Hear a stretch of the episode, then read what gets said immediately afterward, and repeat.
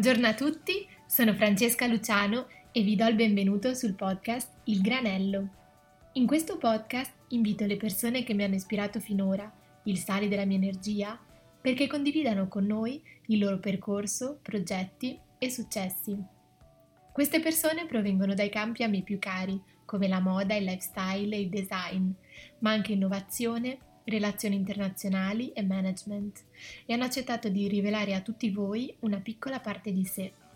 Il mio obiettivo? Proporvi un'interazione intelligente da cui apprendere, migliorare e crescere. La mia convinzione? Che ogni incontro nella vita sia come un granello di sale che ci arricchisce e ci rende le persone che siamo. La mia speranza? Che ascoltando queste storie possiate ampliare i vostri orizzonti istigando la vostra curiosità. Allora preparatevi ad un momento di relax e ispirazione. È con grande piacere che vi presento oggi Carlotta Sami. Carlotta è direttore comunicazioni con incarico di portavoce per il Sud Europa dell'Alto Commissariato delle Nazioni Unite per i Rifugiati e da 15 anni lavora nell'ambito delle relazioni internazionali Carlotta si occupa di temi ben diversi da quelli delle persone che ho intervistato finora, piuttosto lontani dal mio quotidiano. Eppure volevo davvero conoscere meglio la sua storia e condividerla con tutti voi perché penso sia davvero ricca di coraggio e determinazione. In questo episodio del Granello, Carlotta ci racconterà quindi il suo ammirevole percorso professionale e condividerà con noi le sue passioni, consigli e idee. Ringrazio moltissimo Carlotta per aver accettato il mio invito e fare parte di questo progetto. Se l'episodio vi piace, non esitate a parlarne alle persone intorno a voi, ad iscrivervi sui canali Spotify e Apple Podcast e a seguire la pagina Instagram Il Granello Podcast. Buongiorno Carlotta, come stai? Buongiorno Francesca, tutto bene, grazie. Carlotta, per, per le persone che non ti conoscono, potresti presentarti nella maniera in cui preferisci? Sì, allora buongiorno, sono Carlotta Sami, sono una donna di quasi 50 anni e lavoro nell'ambito umanitario e in questo momento vivo in Italia, vivo a Roma, eh, ma eh, diciamo sono nata a Milano, sono cresciuta a Genova, ho una famiglia eh, che ha origini triestino, croate, austriaco, quindi siamo una famiglia molto mista e mescolata. Interessante, già comincia bene. E Carlotta, potresti dirci allora di più sulla tua storia, inclusi i tuoi sogni da ragazzina e, e ripercorrendo la tua carriera fino a dove sei oggi? Sì, dunque, intanto guardando indietro eh, fa mi fa un po' impressione perché mi sembra che gli anni siano volati via velocissimamente e quindi è sempre un po' impressionante questo, però dentro mi sembra di averne sempre, non dico 20, ma forse 30 sì.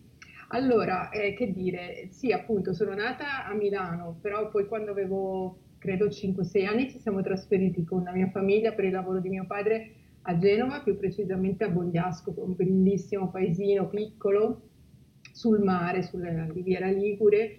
Ho fatto le scuole, eh, quindi a Bogliasco, poi il liceo, il liceo linguistico a Genova e ho fatto anche l'università a Genova. Quali erano i miei sogni? Allora, io quando eh, ho iniziato ad avere ho iniziato a, studiare danza che ero piccola, avevo 11 anni e questa è diventata poi una passione molto, molto forte per me. Quindi quando avevo circa 15, 16, 17 anni eh, è diventato un impegno quotidiano. Il mio sogno in realtà era quello di, di, lavorare in teatro e di fare della danza una vera e propria professione.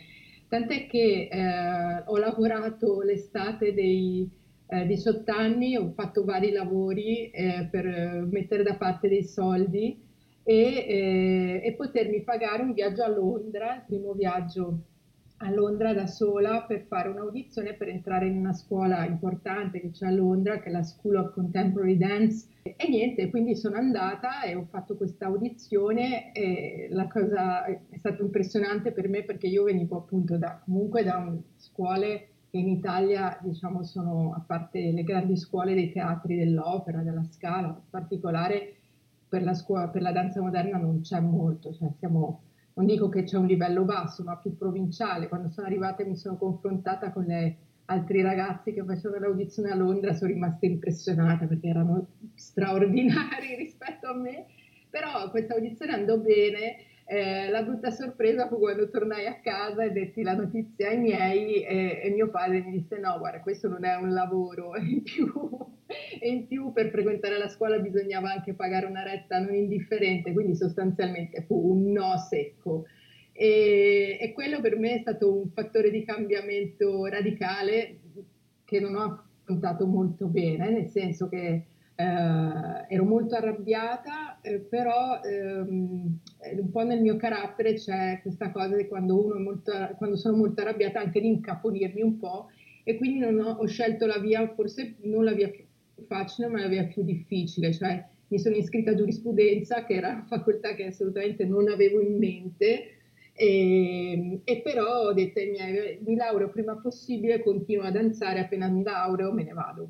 Mi sono messa a studiare giurisprudenza e poi tutti i giorni a continuare a studiare danza e ho per tutti gli anni della, dell'università sostanzialmente fatto solo queste due cose, cioè un po', un po', alienata, molto, come dire, molto determinata, molto cinese in questa cosa, con, con la, la mia agenda giornaliera che non prevedeva altre distrazioni.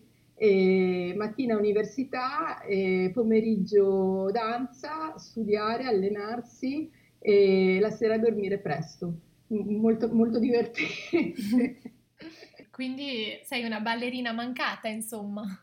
Sì, diciamo che l'ho fatto, poi ho avuto la fortuna a Genova di incontrare delle eh, compagne e anche un, un coreografo eh, bravissimo, per cui in realtà io poi ho lavorato in una compagnia di Genova, ho lavorato anche parecchio al Carlo Felice nelle opere. Questa è stata una cosa bella perché poi eh, mi ha dato la possibilità anche di avere presto una indipendenza economica.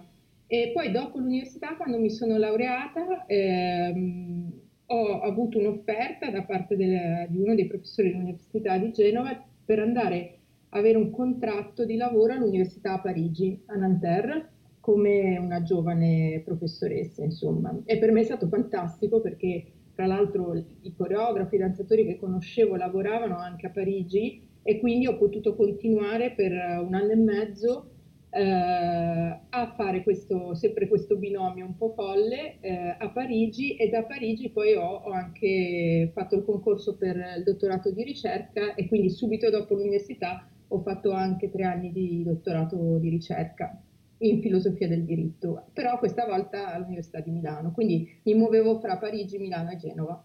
E poi cosa è successo?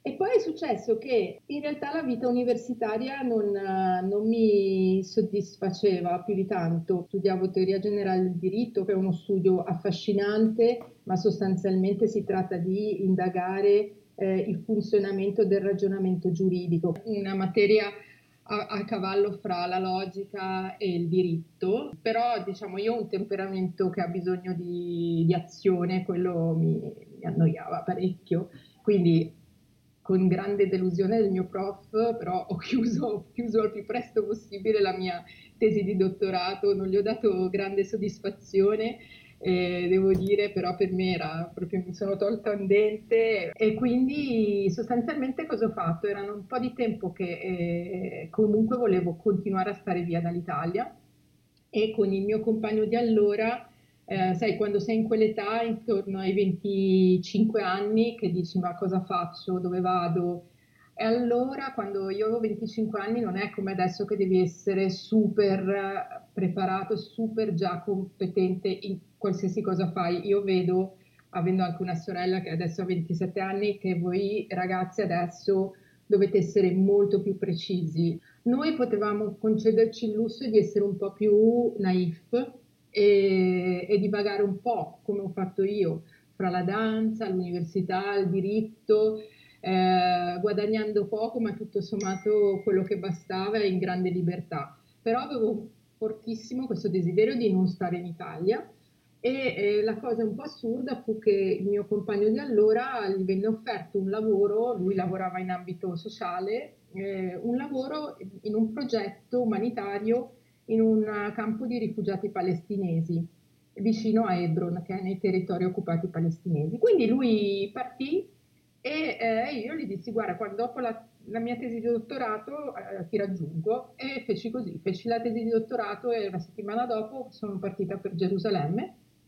E, e lì niente, non avevo niente da fare, per cui mi sono dovuta inventare tutto e quello che mi sono inventato è stato la prima cosa di usare la mia tesi di dottorato alla, all'Università palestinese di Birzeit, che siccome il governo palestinese, l'autorità palestinese doveva formare tutti i nuovi giudici, perché era il periodo, quello era il 97-98, quindi era la fase in cui eh, si stava creando la nuova autorità palestinese dopo gli accordi di Oslo e quindi avevano dei corsi di formazione dei giudici e mi accolsero. Io con la mia tesi di dottorato facevo delle lezioni a questi giovani eh, futuri giudici palestinesi. E poi ho iniziato a lavorare anche con un teatro vicino a Betlemme eh, facendo lezioni di danza contemporanea, teatro danza e, ed è stato bellissimo perché abbiamo anche creato degli spettacoli per i ragazzi, molto emozionante perché questi spettacoli li facevamo su un camion eh, che arrivava davanti ai campi rifugiati che erano chiusi con delle muraglie di terra perché Israele che occupa quelle, quei territori in, in, a fasi alterne diciamo chiudeva questi campi per impedire alle persone di uscire e noi ci mettevamo davanti a queste muraglie di terra, tiravamo sul telone del camion e facevamo lo spettacolo e c'erano tutti i ragazzini che eh, venivano lì sul, in cima a questi mucchi di, di detriti a guardare lo spettacolo e lì questa vita qui, dopo i primi mesi, che non erano facili perché io non ero preparata affatto a quello che avrei visto lì, non conoscevo la cultura, non, non ero neanche preparata ris- rispetto alla situazione politica, eccetera. Mi è cambiata la vita perché sostanzialmente ho visto ho visto cose brutte, molto, molte ingiustizie, molta povertà, molte difficoltà e lì ho deciso che, diciamo, che la danza non sarebbe più stata la mia vita, ma che volevo fare qualcosa di completamente diverso. Pazzesco, mi dà quasi i brividi ascoltare questa storia, come tu sia riuscita appunto a portare avanti per un po' il tuo binomio folle e quanto poi appunto lasciandoti andare a una nuova avventura un po' in incognita tu abbia comunque trovato la tua vocazione quasi. Sì, sì, è stato, guarda, all'inizio devo dire che lo scontro è stato difficile, non lo nascondo, cioè entrare, eh, poi io abitavo in un quartiere abbastanza povero di Gerusalemme Est, la parte, la parte araba, quindi la parte palestinese, e non ti nascondo che non è stato per niente facile, intanto perché eravamo in questa casa, io e il mio compagno, e non, non eravamo ben visti, era un quartiere che aveva paura di tutto, erano sotto occupazione, quindi gli stranieri non li vedevano di buon occhio. Per cui, non lo so, i ragazzini ci entravano dal muretto nel giardino, ci rubavano la teliera, ci tiravano i sassi contro le finestre, poi ebbi una terribile varicella eh, d'estate, la casa era piena di scarafaggi, insomma no, non fu semplice, quando salivo ho dovuto imparare a vestirmi in maniera completamente diversa perché dovevo coprirmi le braccia, le gambe. E, e piano piano però mi sono appassionata, cioè ho cercato di capire anche come entrare più in, in contatto. E lavoro soprattutto con i corsi di teatro, i corsi all'università con le persone e, è stato per me, per me molto importante. Ti faccio un esempio, c'era una ragazza che frequentava il corso di teatro con me e che avrà avuto la mia età, probabilmente due o tre anni meno di me, e veniva sempre coperta, tutta con il velo, si vedevano solo gli occhi, così. Poi però nello spogliatoio ci spogliavamo, io la vidi per la prima volta ed era di una bellezza, sembrava Cher, eh, hai presente la sì, cantante? Sì, sì. Con i capelli ricci così, no? E io le chiesi, beh io ero molto ingenua, per cui le chiesi ma perché ti copri? Che senso ha? Sei cresciuta qui? Spiegami, raccontami. Questa ragazza mi raccontò che lei era nata in California, viveva, è cresciuta in California fino ai 18 anni e poi quando ci sono state la pace eh, degli accordi di Oslo i genitori hanno deciso di tornare in Palestina e lei è tornata e dopo poco ha capito che eh, in quella società estremamente maschilista l'unico modo per poter essere considerata per le sue vere capacità e qualità era quello di coprirsi. E questo è tristissimo se ci pensi. Eh, e lei però trovò questo modo sostanzialmente.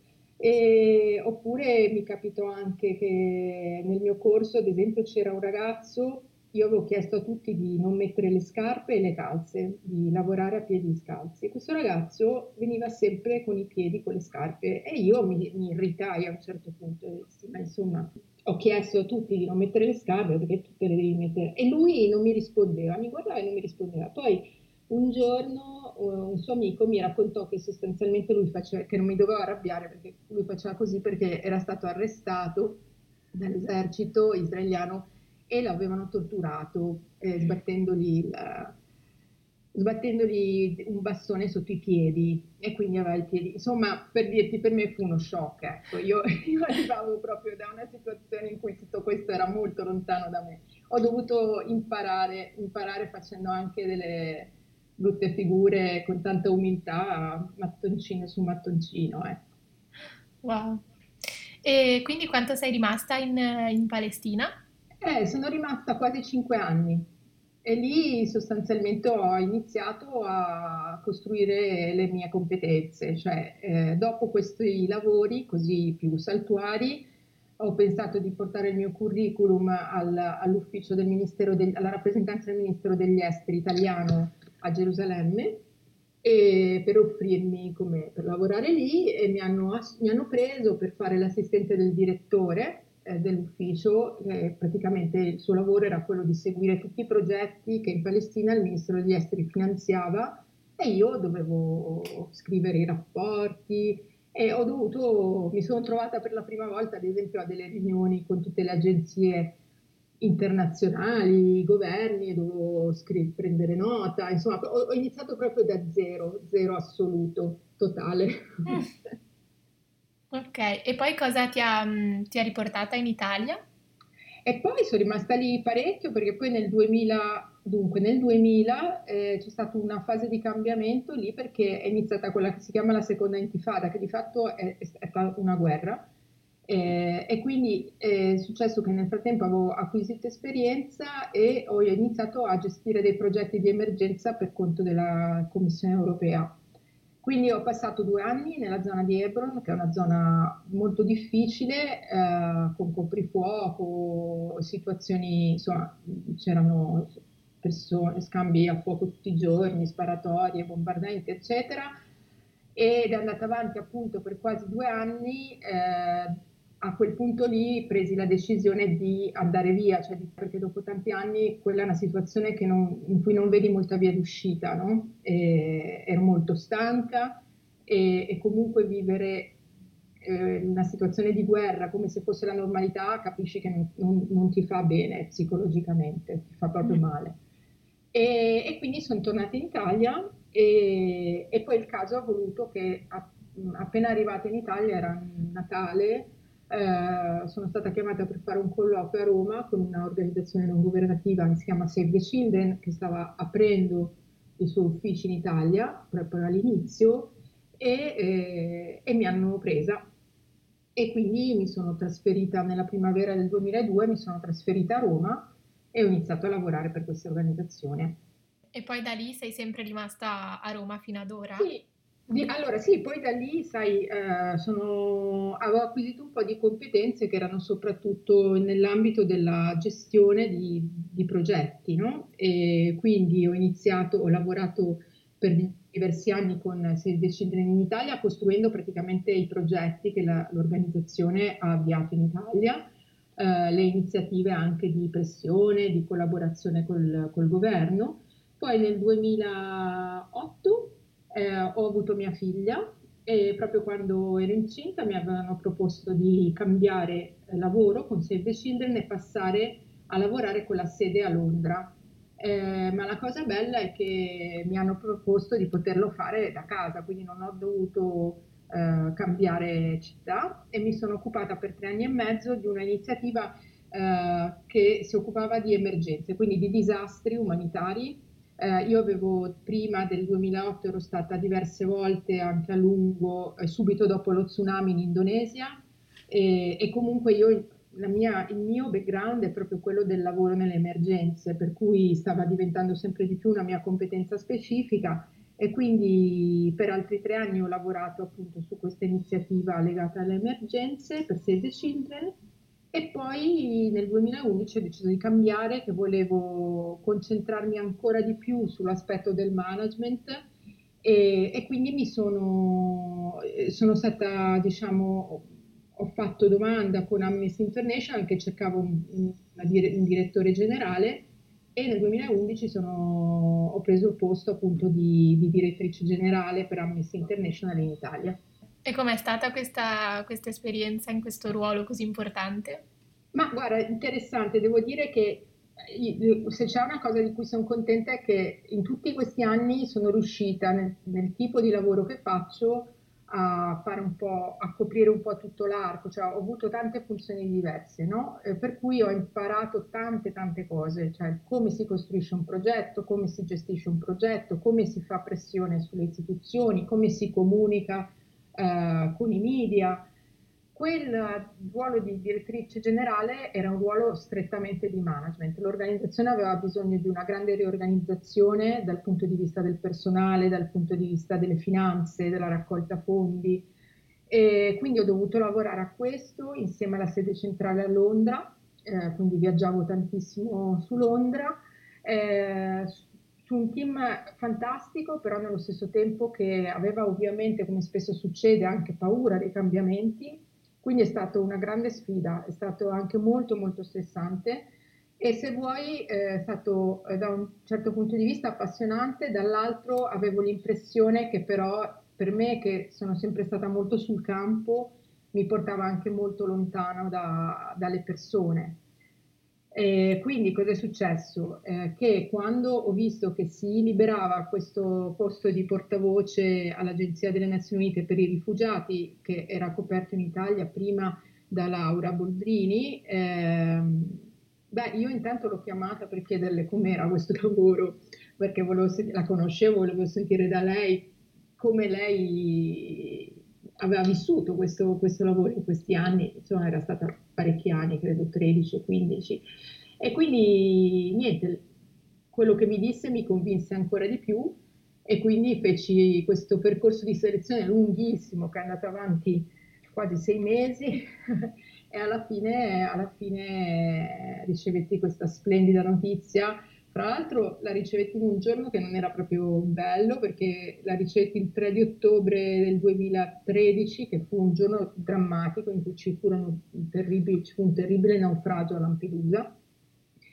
E, e andai nel mio nuovo ufficio e, e fu tremendo perché c'era tutta la gente che lavoravano come matti, alcuni piangevano, insomma fu una cosa abbastanza uh, sconvolgente e, e, così niente, però ho iniziato poi dal primo di gennaio 2014, ho iniziato lì e per me è stata una gioia immensa perché ancora adesso finalmente mi sembra di avere un po' chiuso il cerchio, non chiuso nel senso che voglio cambiare ancora, però eh, sono finalmente ritornata eh, a contatto con i rifugiati, che sono le persone con cui lavoravo in Palestina, molto più vicino alle persone e ora però faccio un lavoro molto di comunicazione che devo dire mi appassiona tantissimo.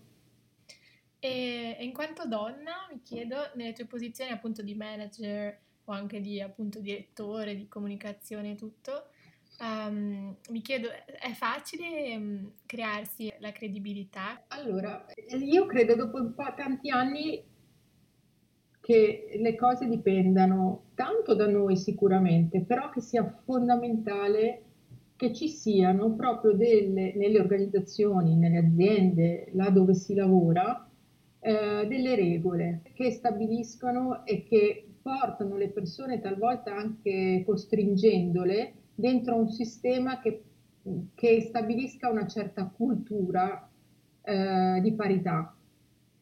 Eh, perché io devo dirti che ho trovato molta difficoltà, soprattutto in Italia e nelle organizzazioni più prettamente italiane. Quando ero sul campo puoi immaginare che io ero manager di, di progetti di emergenza in una zona iperconservatrice della Palestina, dove le donne stavano tutte coperte e dovevo parlare con uomini, dovevo parlare con, negoziare con imprenditori, ma anche con uh, sheikh, con capi religiosi di Hamas in questi paesini. E lì cosa ho fatto? Lì eh, sostanzialmente quello che ho fatto è stato di eliminare gli aspetti, se vuoi, gli aspetti femminili, nel senso di pormi sempre proprio eh, con volontà alla pari loro, eh, molto fa il vestito purtroppo, eh, però anche essendo molto aperta, ad esempio con i miei colleghi, io ho molti colleghi nel mio team maschi, e ho notato che mostrandomi francamente aperta ma rispettosa della loro cultura, loro stessi si aprivano e poi mi confidavano, ormai mi avevano preso quasi come migliore amico. Era un po' impressionante questa cosa. C'era una certa capacità, insomma, bisogna stare un pochettino con le antenne sempre su, e, però mostrarsi sempre con grande dignità e con forza, non mm. cedere mai.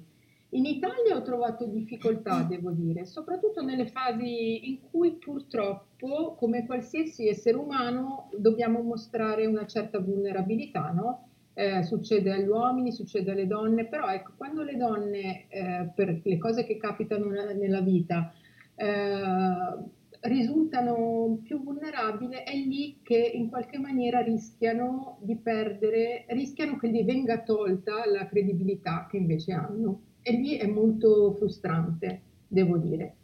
Um, ed, è, ed è, l'Italia, perché ad esempio quando io ho ricevuto l'offerta di lavoro del Save the Children per lavorare da Londra sulle emergenze, che era un lavoro molto molto sfidante, dissi al mio capo che era americano, ma io sono al secondo mese di gravidanza, e te lo devo dire perché poi dopo avrò una figlia da tirar su e, e lui mi disse, beh per te allora è una sfida che ti porterà a fare ancora meglio. Questo è, diciamo, è stato l'atteggiamento che invece diciamo, mi fermo, non ho trovato esattamente nella cultura lavorativa italiana. Nell'organizzazione in cui lavoro, eh, all'Agenzia delle Nazioni Unite per i Rifugiati, e questo è il motivo per cui ti dicevo dell'importanza delle regole, c'è un'attenzione fortissima eh, rispetto a quello che sono le procedure, le regole che garantiscono la parità di, di considerazione, le, se vuoi anche le, le quote, eh, un'attenzione alla formazione obbligatoria di tutto lo staff per quanto riguarda il linguaggio, il evitare qualsiasi rischio anche solo di, di abuso eh, sul luogo di lavoro, eh, di eh, abuso di potere, ma anche di molestia di qualsiasi tipo, anche solo verbale. E questo credo che molti dicono, Dio, questa è una cosa che rende l'ambiente molto rigido, non ci possono essere relazioni amichevoli. No, in realtà no, in realtà è assolutamente necessario, dal mio punto di vista, eh, però. Sì, sì, no, immagino. E appunto hai detto che dal 2008 hai una figlia, come sei riuscita a conciliare appunto il tempo per lei e la tua famiglia con, con quello del lavoro che immagino ti richieda parecchio? Eh sì, ci sono state fasi anche abbastanza difficili nel, nel corso della vita, ma eh, in due, padre e madre, eh, ci siamo condivisi il, il, lavoro, i compiti, le responsabilità e, e quello che è importante è che nostra figlia è cresciuta vedendo sempre diciamo, due genitori assolutamente interscambiabili. Chiaro che ci sono la mamma e la mamma, cioè, io ho, ho, l'ho allattata fino a oltre due anni, quindi mm. sono molto mammona. Mm-hmm. non è che assolutamente, soprattutto all'inizio è stato, cioè all'inizio sei esausto, non è che... Eh, però siamo, però dopo cioè, subentra anche molto il papà e poi man mano che si, che, che si cresce sempre di più e adesso appunto lei ha 12 anni, è abituata a vedermi partire molto spesso, non che la cosa le faccia sempre piacere, alle volte, alle volte è come se nulla fosse, altre volte le dispiace di più, però insomma si, bisogna essere molto molto adattabili, anche cambiare molto gli atteggiamenti perché poi i figli crescono eh, e ogni età eh, ha le sue sfide, insomma, una cosa è avere tre anni, una cosa 12, quando ne avrà 16 te lo saprò dire.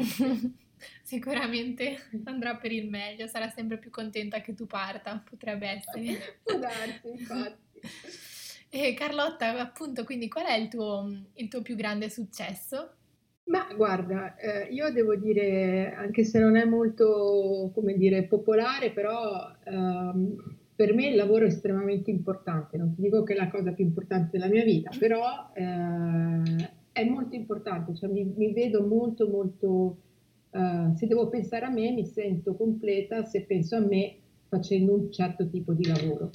Eh, il più grande successo per me è riuscire a fare il lavoro che faccio, cioè riuscire a lavorare in questa agenzia che apprezzo tantissimo per come, per come lavora, ma soprattutto per la causa che porta avanti, che è quella dei, dei rifugiati, per un motivo, se vuoi, anche più, come dire, esistenziale, nel senso che credo che non, per noi esseri umani eh, vivere da esuli sia un qualche cosa che abbiamo, sia di una difficoltà estrema, ma sia un qualche cosa che forse anche in modo arcaico eh, portiamo dentro di noi, no? quello di dover scappare o di dover lasciare la propria casa. È una causa in cui credo profondamente perché penso che sia purtroppo una condizione esistenziale che colpirà l'essere umano, ha colpito l'essere umano da sempre, se pensiamo all'Eneide, no? se pensiamo anche a Odisseo, eccetera, ma, e, e, continuerà a farlo purtroppo. E, e, quindi per me il più grande successo è, è fare il lavoro che sto facendo e, e spero di riuscire a farlo sempre meglio. Certo. E pensi che gli italiani, il popolo italiano sia, sia sensibile a sufficienza a questo tema dei migranti e dei rifugiati? Ma guarda, eh, nella mia esperienza eh, e io nel mio lavoro viaggio continuamente, incontro, ho incontrato in questi anni veramente migliaia di persone, posso dirti che gli italiani che si rimboccano le maniche e che eh, hanno voglia di fare, di aiutare, di stare in relazione con le persone, con i rifugiati in particolare, sono tanti e sono straordinari. Eh, ci sono tante persone che hanno un atteggiamento ostile, eh, ma tante volte poi parlandoci e spiegando meglio e anche facendo capire, e quando anche non nascondi i problemi, eh, perché i problemi ci sono, assolutamente, le cose che non funzionano ci sono, eh, questa ostilità si affievolisce. Guarda, gli italiani sono presenti ovunque e sono anche molto molto rispettati, devo dire, per le loro capacità. Beh, fa piacere sentire queste, queste parole. E Carlotta, avresti un libro che, mm, che hai letto recentemente o che, che, conservi con te perché ti ispira particolarmente? Ne ho due di libri. Eh, uno che è bellissimo è, è, La vita davanti a sé di Romain Guéry e, e l'altro, più recente, invece è Exit West di Mohsin Hamid. Ok. Sono due libri straordinari. Perfetto, grazie. E, ehm, e, Carlotta, chi ti piacerebbe ascoltare in questo podcast? Sai chi mi piacerebbe ascol- conoscere che non conosco, che mi, mi, sta tanto simpatica, in questi giorni poverina la stanno massacrando, la, questa giornalista italiana che si chiama Giovanna Botteri. Perché la stanno massacrando? C'è questa presentatrice, donna di spettacolo, si chiama Misha Lunziker, che ha iniziato a prendere in giro questa giornalista per come porta i capelli, quindi ha iniziato a farle un body shaming rispetto alla sua appearance e, e niente, e, e, lei ha risposto in maniera molto, molto intelligente. Allora cercherò di contattare la Giovanna Botteri. Invece adesso ti porrò la domanda signature del podcast. Cosa dovrei fare con la mia vita Ossia, cosa consiglieresti a, a chi come me è in cerca della sua via professionale? Di fare tanti tentativi. Di, eh, so che per voi giovani adesso è più dura, c'è più competizione, eccetera, però sì, di non, di non lasciarsi chiuse nessuna, nessuna porta, nessuna porta e di, è di provare, tanto siete bravissimi, siete super preparati, super professionali, però la cosa che, che, un po' vedo è che in questo mondo molto competitivo, in questo momento anche per voi giovani venite subito incasellati con degli obiettivi super sfidanti ed è difficile mh, talvolta mettere qualcosa di sé in, in, tutto questo, per cui direi di provare a bilanciare questo facendo, essendo il più possibile un po' avventurosi anche. Certamente, io almeno lo sono parecchio. E adesso invece ti, ti porrò le domande granello. Sì. Un viaggio da raccomandare? Gerusalemme. Un eroe o un'eroina? Ma sai che adesso sto seguendo queste mh, trasmissioni in cui c'è un giornalista che è andato a cercare tutti i partigiani che sono ancora vivi e sono dei vecchietti straordinari e mi, mi impressionano soprattutto le donne, quindi le, le donne partigiane italiane sono straordinarie, sono, hanno più di 90 anni e parlano come delle sedicenni, sono stupende. Un bar per aperitivo? Beh, il bistrotto di Bogliasco. Un, un animale da compagnia? Ah, la mia bassottina. Una spiaggia? Spiaggia di un posto che c'è in, in Costa Azzurra, che si chiama Saint-Jean-Cap-Ferrat, sono stupendi. Un oggetto di design? Quella sedia che si chiama Leggera, credo. Sì, la super leggera di Gio Ponti per Cassina. Esatto. Ok, un dessert? Torta di fragole con la panna. Un giornale? per me adesso il giornale che amo di più in assoluto, anche se non è un quotidiano, è il New Yorker. E un sapore? Un sapore che a me piace molto è l'amaro, quindi mi piacciono i carciofi. Perfetto, fantastico, mi sono piaciute le tue risposte e testimoniano che oltre a essere una donna impegnata tu sei anche una bon vivante, quindi... ah sì, sì. Eh, allora niente Carlotta, ti ringrazio moltissimo per aver Grazie condiviso questa super storia che appunto hai, hai vissuto, davvero super impressionante. E, e, niente, spero di incontrarti presto. Magari, speriamo, col sole esatto, e il mare. Esatto. Colgo l'occasione per ringraziarvi e vi prego di condividere l'episodio con tutte quelle persone che pensate potranno essere ispirate da questa storia. Io vi do appuntamento a venerdì prossimo con un nuovo episodio del Granello.